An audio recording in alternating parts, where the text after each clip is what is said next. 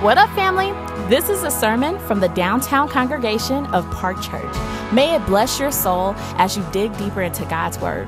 More resources and info are online at parkchurch.org. Psalm 112 Praise the Lord. Blessed is the man who fears the Lord, who greatly delights in his commandments. His offspring will be mighty in the land. The generation of the upright will be blessed. Wealth and riches are in his house, and his righteousness endures forever. Light dawns in the darkness for the upright. He is gracious, merciful, and righteous.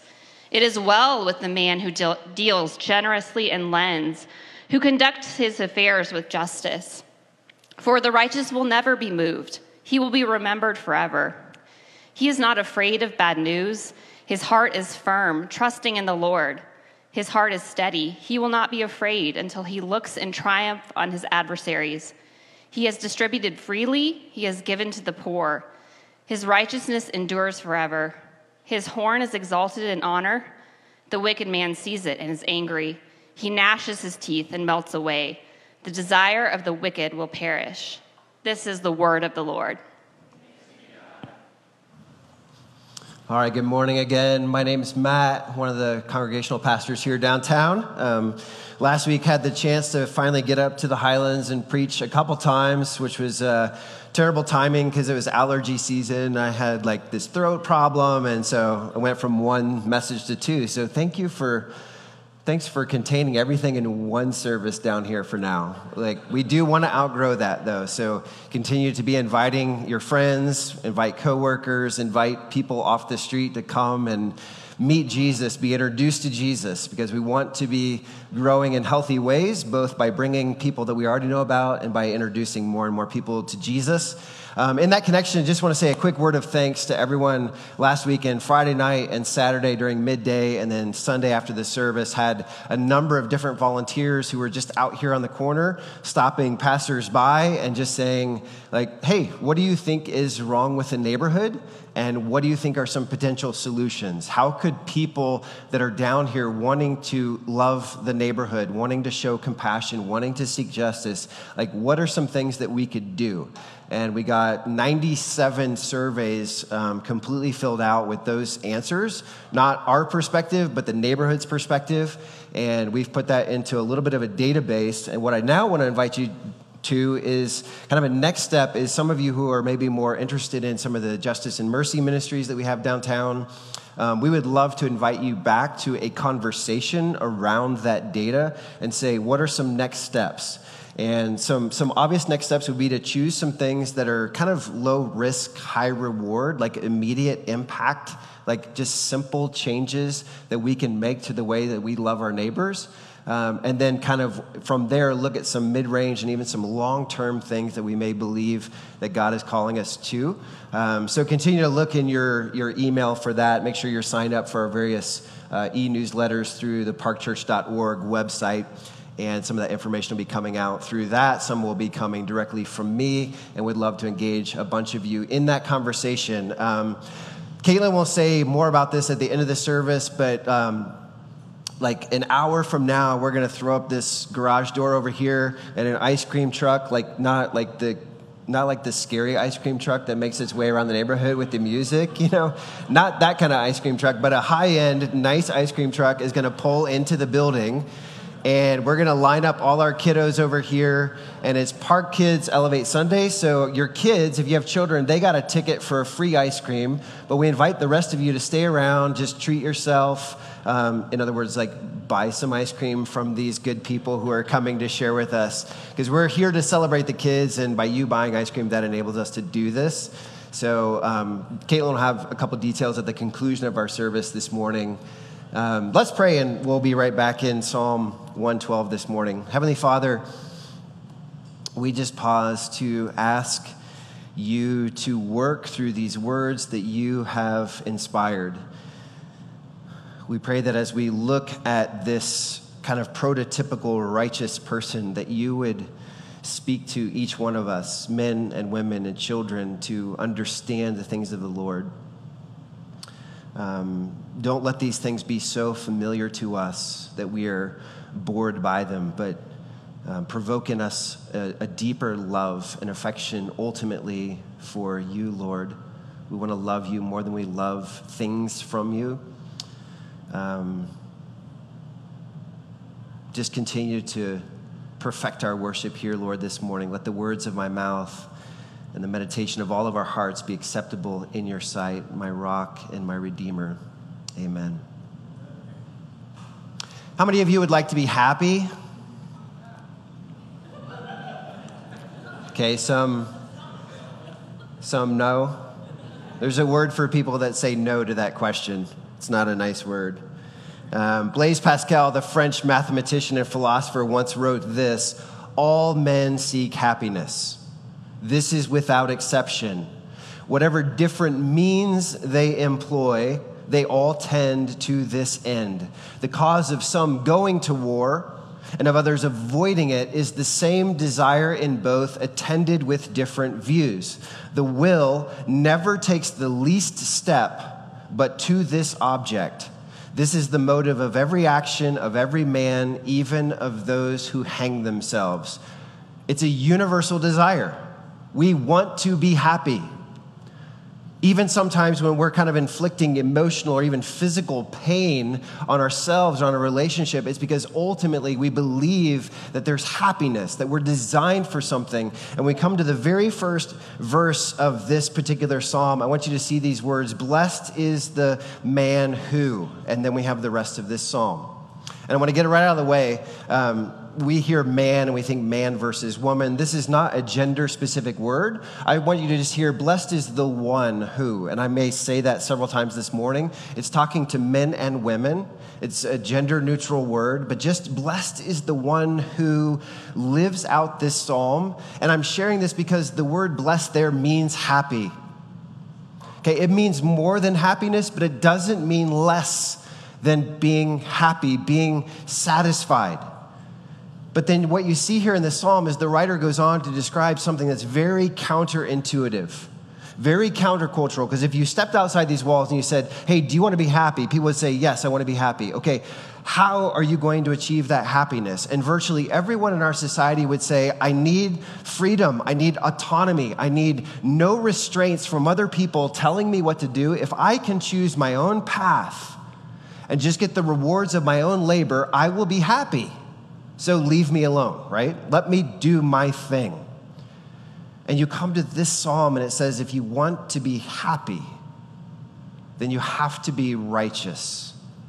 And I think that's worth exploring this morning. So here's my theme. I'll give it to you right at the beginning here. Basically, what the psalmist is saying here is true happiness is not something that God wants a believer to turn away from and be like, you, have heard that false dichotomy of like, I just want to be holy. I just want to walk with God. No, God wants you to be truly happy, but true happiness is the byproduct of a faith that transforms both our current lifestyle and our future hope. You know, if we go directly after happiness, we, in a sense, often just find ourselves pushing it further and further away. Or it's like the, the pot of gold at the end of the rainbow, and you're walking toward the end of the rainbow, and it just, the, the closer you get, the, it just keeps moving, right?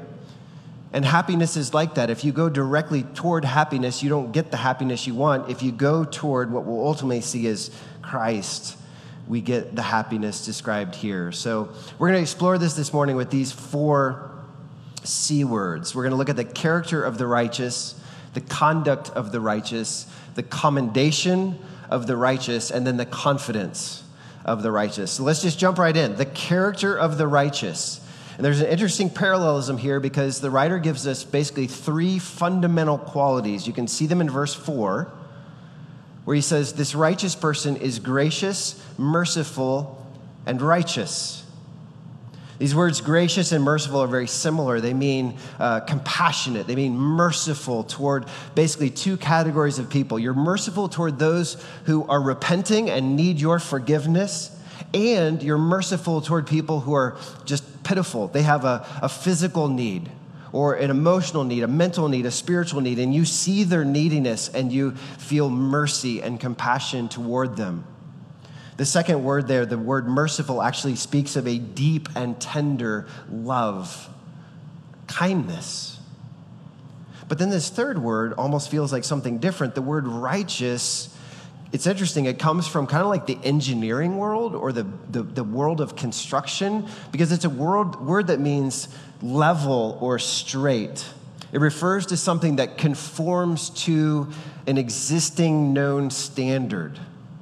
And I want you to just picture with me if you were building a shed in your backyard, let alone building a home or something, and if your only tool were a, foot long ruler, you know, and you're, you're holding that ruler up and you're trying to lay that first wall and get it up, and you're just kind of eyeballing that ruler, do you suppose over the course of 12 inches you could be out of plumb by a half an inch? maybe? Well, this is how important it is to conform to the standard of something that's right or level. Because you know, something the height of the Freedom Tower in lower Manhattan, if you were only off a half foot per, or a half inch per foot, you would be off 74 feet at the top of that tower. And so he uses a word that says we need to live in conformity with God's standards so our lives aren't off just by a few degrees, but extrapolated out over a lifetime of behaviors and attitudes. We are way out of line with what God calls us to. Now, I want to just pause and note that we often treat these three characteristics as either or. We all know people who are gracious and merciful. They're compassionate. They're empathetic. You know, when you're struggling with something, that's the person you want to talk to because they're just going to tell you it's okay, you're fine, you're doing great. And a lot of times these people don't really care or they tend to downplay the stuff in the Bible about like the rules or like they're not going to say like, yeah, you're in that mess because you, like, all your friends have warned you about that. Like you haven't been re- living a, a good life, a righteous life. And, and by the same token, we know people on this side that are just like, they're rules people, man. They love the rules. And they, uh, they just nitpick everything and get it all correct, and yet they're not patient. They're not kind. They don't have empathy. And it's fascinating to me here that the psalmist begins by saying, if you want to be a righteous person, this is what your character looks like. And it's this juxtaposition, it's this mix of attributes that, that we find very hard to hold together grace and righteousness. Now, that's what the person is. Let's go on to what this person does the conduct of the righteous, point two. And there are three key things here as well. Number one, in verse one, notice that the righteous one delights in the Lord's commandments. And maybe to us that sounds like an oxymoron. That sounds like delighting in a root canal. Sounds like delighting in, uh, delighting in serious dental work, where you may think to yourself, I know that this work is necessary, but I don't like it. And some of you may feel that way towards God's law or his commands. You may feel like, I know that these are important, I know that these are good, but I don't like them. And so we grudgingly obey his commandments, but delight in them. And we're like, that's asking a little bit much. And maybe you would just pause and ask yourself, how do I, in general, feel toward God's commands? As I'm either reading through my Bible on my own, or I'm hearing it taught, or hearing it preached, or hearing it on my favorite podcast, and I come across certain commands. I mean, can we acknowledge that in this cultural moment we live in, we are probably sometimes embarrassed by some of God's commands? Like we read something in the Bible and we're like, ugh, I wish that weren't there. It, seems kind of arbitrary to me. It seems kind of out there. It seems like we've kind of moved past that kind of thinking. Maybe we have a tendency to treat the commands of God as optional or as onerous. Some of us may be doing hermeneutical gymnastics to say, well, I read this in the text that you, you are not to do these certain things and you're to do these other things, but you know, it doesn't mean what it sounds like it's saying. And that's happening a lot, even in the church today.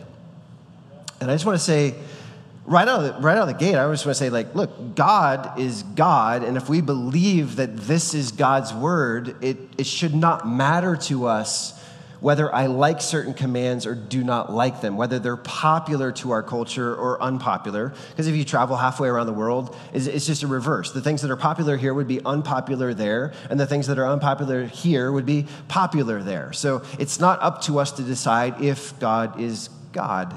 But I also want to correct this thinking that God's boundaries are arbitrary or they're there because God just, you know, he, he forbids the no fun zone, right? And everywhere you turn, it's like there's, there's barricades and boundaries and fences, and they're, they're just preventing you from enjoying life. And I want to share with you that one of the ways we delight in the commands of God is by coming to understand that his commands exist not to enslave us, but actually to free us. Okay? Um, we drive up to Grand Lake often. And so on that drive, we go out I 70 and go up 40, go up over Berthoud Pass. Many of you have probably done that drive on the way to Winter Park or Steamboat or Grand Lake or something like that. And I love driving Berthoud Pass, and I love driving it fast. Okay? And, and my wife has this amazing all wheel drive Volvo with these amazing tires. So even when it's dumping snow and everybody else is just kind of inching along, we're just we're just like a cruise missile through there, and it's so much fun. And uh, and and and I'll share with you the you know what makes it fun is the guardrails. Because if you were to remove those, just even psychologically, doesn't something change? Like even in good weather? When you realize there's there's a 100, 200, I don't know, 400 foot drop off to the switchback below, there are guardrails, and she has this cool little heads up display in her car that you can actually, on live GPS, kind of see turn by turn, so you know, like, I should slow down. And there are signs that even say, like, take this next curve slower, here's what's ahead. And those boundaries, those guardrails, are not there to remove your enjoyment of driving, it is to free you from anxiety of doing that drive safely and, and, and frankly as quickly as possible, right? Okay, so I just want us to think through what is, what is one command of God maybe that is burdensome to you, and could you try looking through it with this lens? Why might God have that guardrail in place? You know, a hot button issue in our culture, let alone this month, is sexuality. Why is the Bible so restrictive when it comes to the issue of sexuality? Because it is. I mean, you read it, and I mean, some of you may be reading it, and, it just feels like he's, he's like, no, not that, not that, not that, not that, not with them, not with. And you're just like, man. And I'll say the Bible is restrictive about sexuality because God designed sex and because he wants to free you sexually to be all that you were designed to be. He's actually sitting on my side of the counselor's desk. I'll tell you, God's trying to preserve you from mountains of guilt and shame. From coming back years later to a counselor and saying, I realized I was manipulated, I got played. And now it hurts, and there are, there are broken families and shattered lives, and there's dysphoria, which means something's out of kilter with the way that we think about something. So it's just important that we understand this first point the conduct of the righteous is that he or she delights in God's commandments. And part of being righteous is that we train our minds and our hearts to receive the commandments of God as the gifts that they are. That, yes, are they setting up boundaries? We're all setting up boundaries but as Tim Keller says, it's about accepting the right set of boundaries that actually set us most free, okay? So that's the conduct of the righteous, point one. Now, secondly, verses five and nine, notice that the righteous person gives generously to those in need. And this two words, deals generously, is from the same root word as the word grace or gracious in the previous verse. So it means to take pity on someone, to have mercy on someone, and that mercy overflows then in generous actions.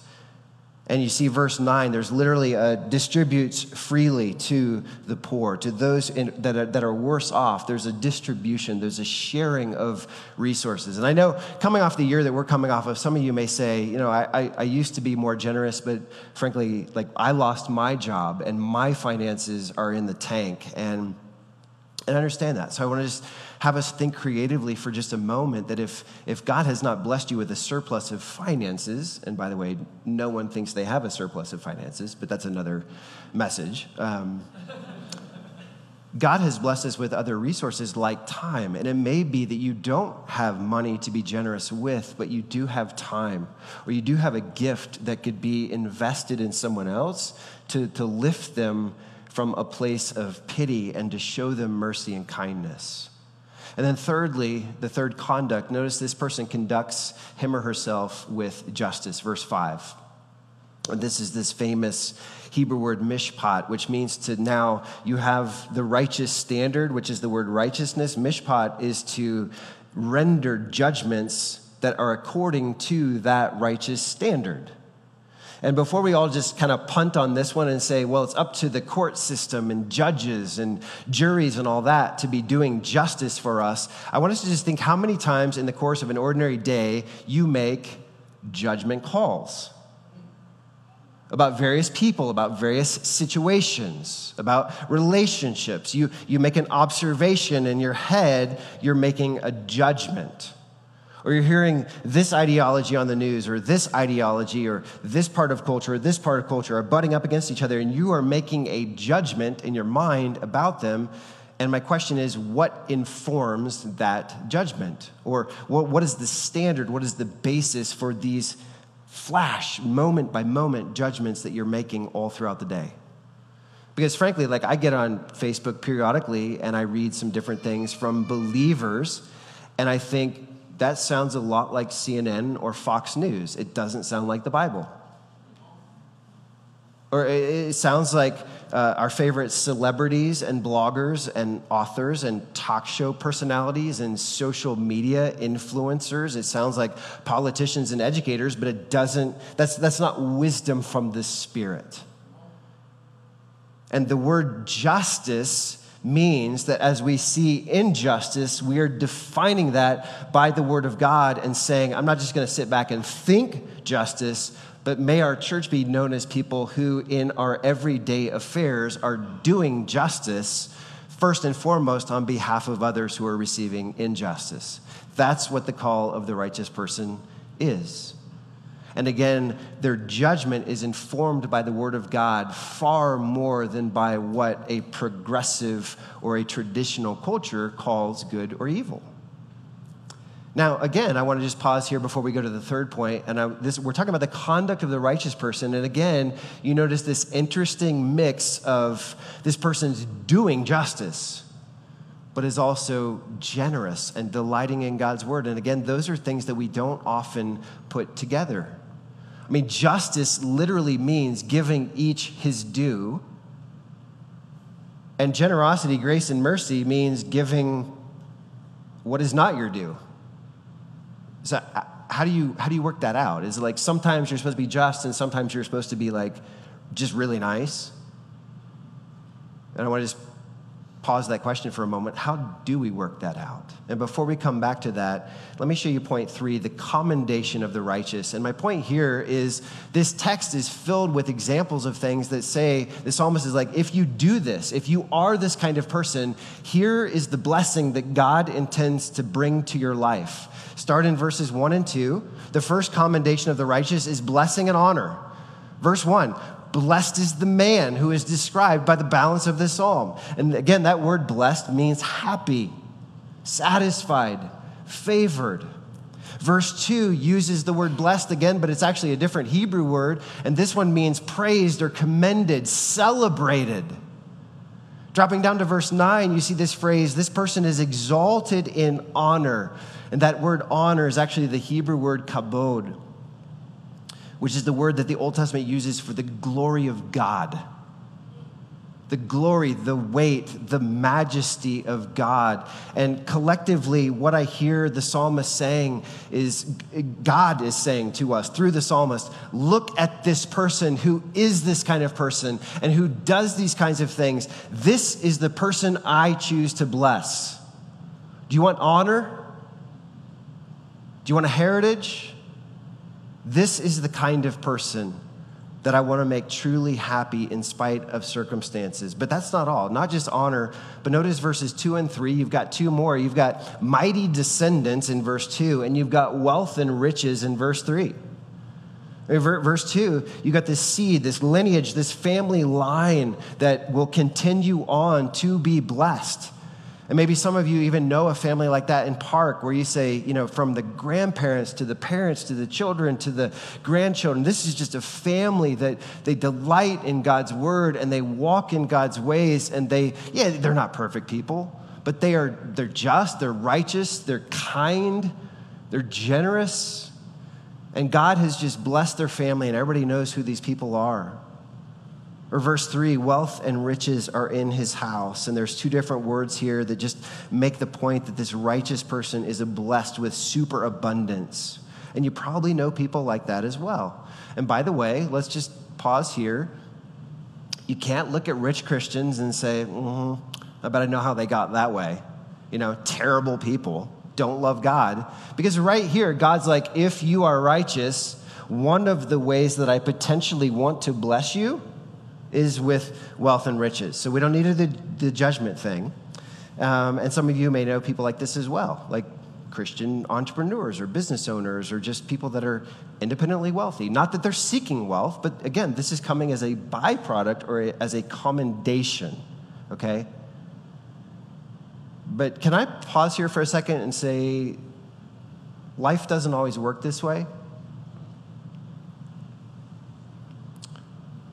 So, I don't know if this psalm is rubbing anybody else the wrong way, but I know when I studied this a couple weeks ago and was putting this together, by this point in the psalm, I was a little bit discouraged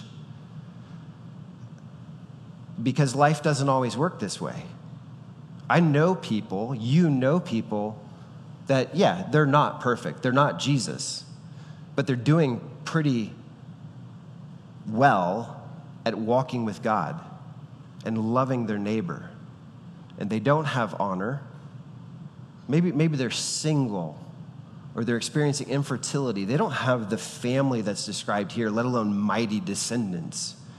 And they're certainly not rich and super abundant in possessions. In fact, some of them are very, very poor. And so I want to pause here for a second and just address the fact that this doesn't always seem to align with reality. And in fact, oftentimes it doesn't. And I want to say two things. First of all, let's note that this is in a particular collection of Psalms that are known as wisdom Psalms. So, as Jessica read this text earlier a few minutes ago, you may have heard some verses that sound a lot like Proverbs, even more so than Psalms, where Proverbs often says, This is the blessing of the righteous, this is the curse of the foolish or the unrighteous. And we encounter something like that here. Okay, so I, I share that by saying a proverbial statement is something that is generally true. It is not a promise. It is not A plus B equals C. Do this, be this, and therefore God will guarantee you this blessing. It's just a generally true statement. That's important, okay? But there's, there's something else important here, and that is we all need to acknowledge, even from the lips of Jesus, that there's a kind of honor there's a kind of offspring, there's a kind of wealth that is not temporal, is not physical, and it's actually far more exceedingly valuable than the version of those things that everybody else is seeking. You could walk away from the affirmation and the acclaim of the world and have the honor of God, and it may not make you feel better. You could walk away from the kind of riches that are offered to you through a certain job promotion and lay up your treasures in heaven as Christ called you to. And it won't look the same on paper, but it would be blessing, and it would be blessing from God. And I know personally, I'm thankful for many of you who, through park kids or youth or other ways, you don't have the physical offspring that this text seems to promise, but you have the spiritual offspring because you've sown the gospel seed into our children's lives. And you've seen God bring children into the family of his church through this. So you may not always get these commendations, but. Um, the rest of this message, I'm going to focus on an even bigger concern that I have with this text, okay? Is anybody else getting this from the text? It seems to be saying, be good, do good, and happiness will come to you. Right? Be good, do good, and God will accept you, and He'll bless you, and He'll fill your life with good things. And to me, that sounds formulaic, it sounds legalistic, it sounds moralistic, does it not? I mean, so far, this is a TED talk, right? So far, I mean, we're going through a psalm, and I'm telling you, this is what the psalm says. But you could go over to Topo or Burton right after the service and get a do good, be good bumper sticker and put it on your car and be like, that's what the preacher said. Okay? So, my biggest fear in preaching a sermon like this is that we would miss this Christ in the Psalms. Because the psalm that we read this morning is part of Jesus' own hymn book. When he walked this earth, he sang these hymns, these prayers, he, he prayed them. And let's go to my last point here the confidence of the righteous, because there are a couple statements in this psalm that before you're going out of this place, we need to make sure we don't miss them because we need to ask ultimately, how is the righteous person righteous? Is it because he or she is simply doing good things and being a nice person and conforming to the law? No, because number one, where does this psalm lead off? Verse one, the confidence of the righteous, first of all, is this is a person who fears the Lord. And I know last week Miguel was down here with you preaching through Psalm 111, and he reminded me that Psalm 111 ends with these words The fear of the Lord is the beginning of wisdom. All who practice it have a good understanding. And then note this psalm begins with Blessed is the one who fears the Lord. And Miguel probably explained some of this last week, but this word fears like has this huge semantic range. So it starts over here with words like reverence and worship. This is part of what it means to fear the Lord is I've, I've submitted my life under your life, under your leadership. I fear you. I reverence you. I respect you. And then we come to the kind of this, this middle position and we have something like awe and wonder, like in the middle of a, a, thunderstorm, and you feel that power, and you're like, that is awesome. That is incredible. All the way over here to just dread terror. And this is like when you're a kid and you know you did that thing that your parents told you not to do, and it's broken, and now you're waiting for dad to get home and find that thing and just destroy you, right? And you dread terror. Okay, so what is which which of those is the right posture toward a perfectly holy Father? Let me illustrate it like this. I, I love to trail run around here but I am very afraid of rattlesnakes and mountain lions. Okay? And uh, one of the places I like to trail run is North Table Mountain up above Golden. And sometimes you'll even be at the trailhead and I'll be like, the such and so trail is closed today because of rattlesnake nesting. You're like, awesome, right? You just stoke my fear right before I take off to go running, you know? And sometimes you'll see them. And we've hiked with our kids and seen a lot of rattlesnakes. And um, they're just there by the side of the trail, or they're inching their way across the trail. And sometimes they rattle at you, and sometimes they don't. And uh, so I'm, I'm afraid of these things. So what do I do? Well, I run with one earbud in and one out, so I can. I, I'm just telling myself I could hear the rattle coming. You know, if I if, if, if, if, there were a rattlesnake there. But I'm also, as I'm running, you know, I'm just like kind of running down this dirt path or an old logging road or a trail and jumping over these rocks. And you're just kind of like constantly scanning, you know, way ahead of you, like looking back and forth and back and forth. And you're just looking for anything that looks like a snake. And, you know, periodically like looking behind you to make sure that this mountain lion is not stalking you. And, uh, about the time I'm getting over my fear of mountain lions, I read a story in the news that some actual jogger who was off by himself had to punch a mountain lion to death, you know, above Boulder. And I'm like, okay, great. Um, and after I preached this in the Highlands last week, someone um, sent me a, like a, a, a, YouTube video of a mountain lion screaming, and it was terrifying. So I'm probably never running again. Um, but uh, my, my point of all that is like, I, am afraid of rattlesnakes and mountain lions. So, what, what does that do? Does it paralyze me? Is it like I'm just going to sit safely at home? No, but the idea, what that fear does to me is it makes me hyper aware. And really, in a sense, that's what it means to fear the Lord. It doesn't mean you're constantly cowering in fear beneath God, but it means you're truly coming alive to the eternal and practical realities of how God transforms and motivates anything. It means I'm constantly aware of His presence, I'm constantly aware of His character, I'm constantly aware of His promises. And a good litmus test to just be thinking, is there anything I wouldn't do that I'm doing in my life right now if Jesus of Nazareth were sitting in a chair across the room? Like, would, would I talk to people differently, including my own family? Would I change my business practices? Would I go different places on the internet or on my phone than where I'm going now? Would I draw different boundaries with a boyfriend or girlfriend if Jesus of Nazareth were sitting there? Well, the idea of living in the fear of the Lord is just, I'm constantly aware that, that God is with me and for me. And there may be certain things I need to stop and other things that I need to start because I'm aware of his holy and gracious and relentlessly loving presence. But this is not enough. It's not enough to fear the Lord because look at verse 7. This person, this righteous person, their confidence is ultimately that they trust in the Lord. See verse 7 why is the person not afraid of bad news? Because he trusts in the Lord. He has confidence in the Lord. And by the way, I want you to note that this is important. Psalm 112 doesn't say, Be a good person, do good things, and only good will come to you. Notice that there's a darkness that needs to be overcome with light. Notice that there's bad news. Notice that there are adversaries. Notice that the very last verse, there are people who are angry at you and envious of you because God's blessing you and not them.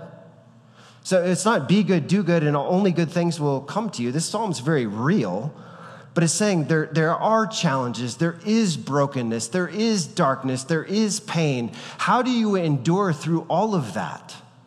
How do you, how do you look the bad news in the eyes and say, but I'm going to be okay because I trust in the character and the promises of God? And ultimately, I believe the good news that He loves me, not because of my performance, but in spite of my performance. And this is the key. Can I show you how we're supposed to read this psalm now? If you're reading this and you're like, okay, ooh, I like the blessings that are described here. I want that. I want to be happy. I want to be rich. I want a bunch of friends and family and honor. It sounds amazing. What do I have to do? Oh, okay. Be righteous, be generous, do that, delight in God's word. Okay, whatever. I can do that. And you're check, check, check, check, check. Got, got it. Okay, God, where's the blessing? Then we missed it. We're just moralists. What we should do is, is read this psalm, and I kind of have a three step process. We're, we're reading through this psalm, God calling me to be generous, God calling me to be righteous, to, to build my life by the measure of His word and I say, I aspire to live that way. Like, God, I really want to be that person. But step two, but I'm not. Right? I'm not. And again, maybe my life's only an inch out over a foot or a half inch or a quarter inch. Maybe mine's uh, just a millimeter off. But again, extrapolated out over and over and over again across the course of our lifetime, how much do we not conform to the image of God? So we confess, God, I fell short. But then I reread this psalm one more time, and I recognize that one day there was a man who walked this earth that perfectly fulfilled every line and letter of this psalm, and that is the man Jesus. He was always gracious, he was always merciful, he was always righteous at the same time. He delighted in his Father's commandments. He was generous toward the poor. He conformed his life to patterns of justice. And I mentioned earlier this tension between like what, what could feel like like loosey goosey generosity and grace and kindness and all this stuff. And over here we got righteousness and justice. Well, there was a moment in time that beautifully demonstrates how these two seemingly polar opposite things come together, and that is in the cross of Jesus Christ, where he says, Because I am holy, because I am righteous, your sin has to be paid for. It has to be. There has to be wrath that comes down because you've broken my law. But then Jesus says, In grace and mercy, I will pay the debt for you. I will take the beating for you. I'll take the death that you deserve so you can receive life. You know how ultimately we get all the blessings of this psalm is not by you and I pulling ourselves up by our bootstrap and being like, be good, do good. But it's by saying, Jesus, I fear you. Jesus, I love you. Jesus, I trust you. And I want this picture to be a picture of my life, but it's not. God, help me. Whether I'm coming from a legalistic background or a more licentious, libertine background, we all meet in Jesus and we fear the Lord and we trust the Lord and we experience His gospel transformation in our lives. That's how we get to look like this person in the psalm. And we get all the riches, all the offspring, all the honor, not that we earn, but that He earned for us. So I take you back to this theme. He's saying, I want you to be happy. Okay, I really do. True happiness is not ditching the law of God and having new standards because that's the cool thing to do now. True happiness is the byproduct of this faith. Now we know it's faith in Jesus that transforms both our current lifestyle and our future hope. Father, we praise you for your word. We praise you most of all for Jesus. Lord, we do aspire to be countercultural people. We, we, nobody here just wants to be that obnoxious rule follower who gets it all right, but in the worst sort of way. No one wants their tone to just be strident and self righteous and religious. But at the same time, we don't want to be so gracious, so nice, that we don't care about your law that we don't care about consequences that are coming to people that we love because they have cast aside your law. Or we, we simultaneously want to be gracious and merciful and generous, filled with delight, but we do want to be righteous and just, and we want to be people who seek justice on behalf of our neighbors. But we confess that we fall short. And in this moment before we take communion together, we just want to pause and confess where you have highlighted maybe some areas in thought, word, or deed by things that we have done or by things that we have left undone, where our lives right now do not conform to the image of Jesus. We lay that before you. We confess these things. We want to turn from these things.